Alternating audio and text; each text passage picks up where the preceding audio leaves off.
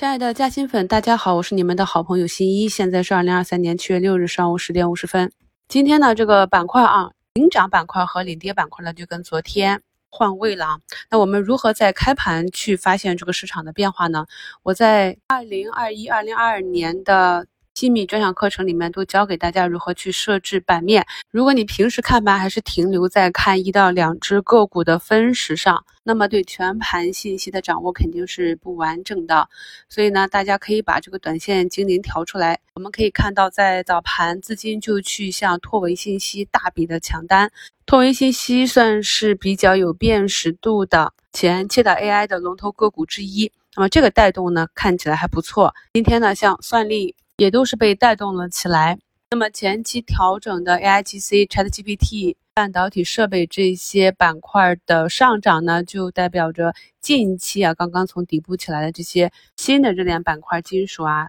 稀土、永磁啊，在昨天掌握这样一个大阳线之后，要选择一个回踩。新加入新米团的朋友抓紧时间，按照时间倒序啊，对照着看盘软件去补一下我们专享课程中的内容啊。那主力呢想要去出货呢，一个必要条件就是放量，所以我们不但是要去防守放量的阴线，那么放量的阳线我们也要考虑是不是根据个人的仓位和成本做一下左侧的兑现。所以今天这个稀土的回踩是正常的。我们去看一下昨天的龙头中国稀土，目前呢是在昨天的涨停上方做一个窄幅震荡，全天呢以水下为主啊。那这就意味着板块内的个股呢也是选择了一个回踩均线，这也符合了我们做差价的一个条件啊。不管是短期一两个交易日啊，个股和板块偏离均值涨得过猛，还是像板块的一个小阴小阳线上来，比如说像军工个股啊，很多呢已经走出了底部的七连阳、八连阳了。那么此时遇到了板块指数和个股的一个压力位，或者是前期的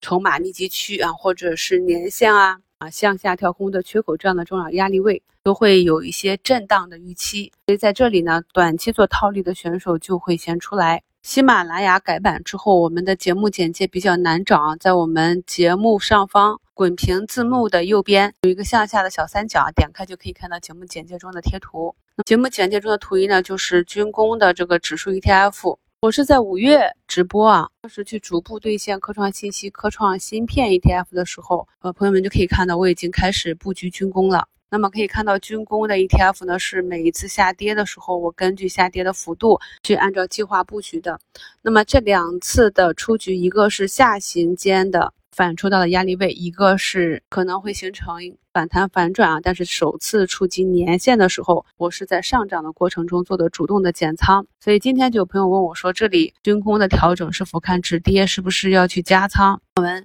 关注这个板块有整整一个月了，前面在坑里在底部慢慢走阳线的时候，回踩均线都是比较不错的布局机会。那么当指数和个股运行了一段距离之后，开始震荡整理的时候，这个位置在底下布局完善的、做好准备的，已经开始在随着个股和板块逐步的高涨，开始逐步的做到金字塔兑现了。那么你这个时候再要考虑去布局或者加仓的话，就要利用到二零二一年六月七月我们视频课程里讲的趋势股上车滚动加仓的一个方法了。因为呢，伴随着板指和股价的上涨，其盈亏比也是越来越差。再就是我反复强调的，不同体量的个股，它的股性不同，我们所运用的技术也是不同的。比如说今天不到百亿市值的这个小军工天海防务呢，就盘中冲高十四个点。我们看一下今天上涨排名居前的这些军工，都是体量比较小的个股。而对于中军千亿市值的中航沈飞，股价呢也是运行到了前高附近啊，连续了五个阳线的上涨之后呢，时均呢都远远跟不上了，所以选择了向下调整。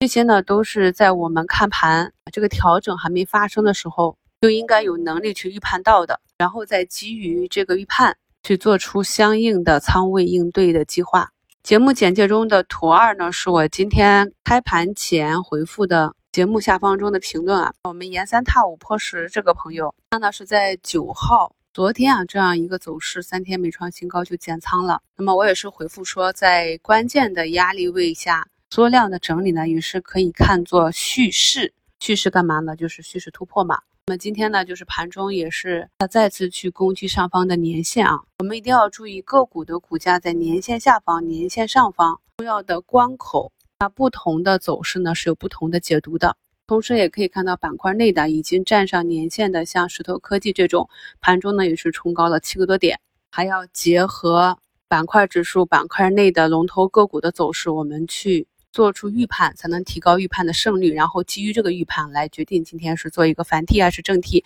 加仓还是减仓。这几天呢有人工智能大会，主要是人形机器人啊，我们可以看到机器人板块呢今天也是一个反包。然后就是美国财政部长耶伦访华，呃，如果是谈的比较好呢，也是利好通讯，就是 C P U 板块；如果谈的差一点呢，稀土啊、反制啊、军工啊这些这些板块可能有所表现。我在前面跟大家讲炒股的好处呢，就是可以帮助我们更加主动的去了解世界发生的事情，增加自己的知识面啊，盘面呢都会充分的体现这些事件的发生。上证指数这边呢，今天是冲高到上方的三军五军之后呢，又是一个回落。指数这里呢，也是跟军工指数的看法是一样的。目前呢，是在整个行情的初始阶段，还是以震荡向上为主。特别是像底部的这些刚刚止跌企稳有一两个阳线的这些板块，像医药啊、消费这些，经过了啊两三天、三四天的上涨，这几天的回踩，如果是幅度小于前期的上涨幅度，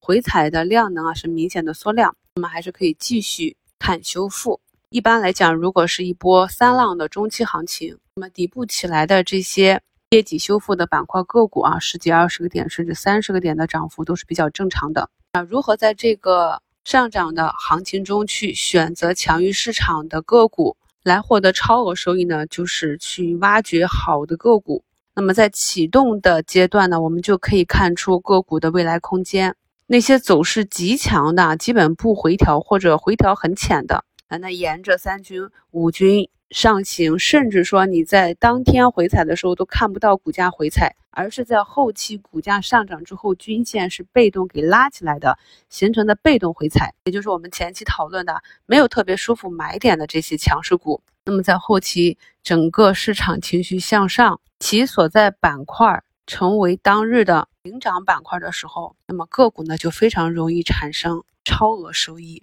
这些观察方法呢，还需要朋友们自己逐步的去体会。我们根据所学的技术以及市场的分析，预判短线机会并布局。那如果顺利的收获了当日或者次日的大阳线，面对这样涨一天跌一天的震荡时，我们应不应该去兑现呢？比如说昨天的稀土，今天的 A I 的反弹啊，应不应该做日内的兑现？这个呢是基于两个考虑，一点就是你要考虑板块的行情是否结束，第二呢就是你的底仓的情况和利润垫的保护啊。如果底仓是有一定的利润垫，那么今天的股价也只是按照技术回踩了均线，那么按照技术去低吸，在当日或者次日，如果股价产生反包的话，都是可以做一笔不错的套利。那如果当日呢股价走弱，跌破了这个支撑位，那么有底仓在也可以做 T 加零的日内保护。股评内容涉及到的知识点比较多，朋友们可以多听几遍，细细的消化。感谢收听，我们收评再聊。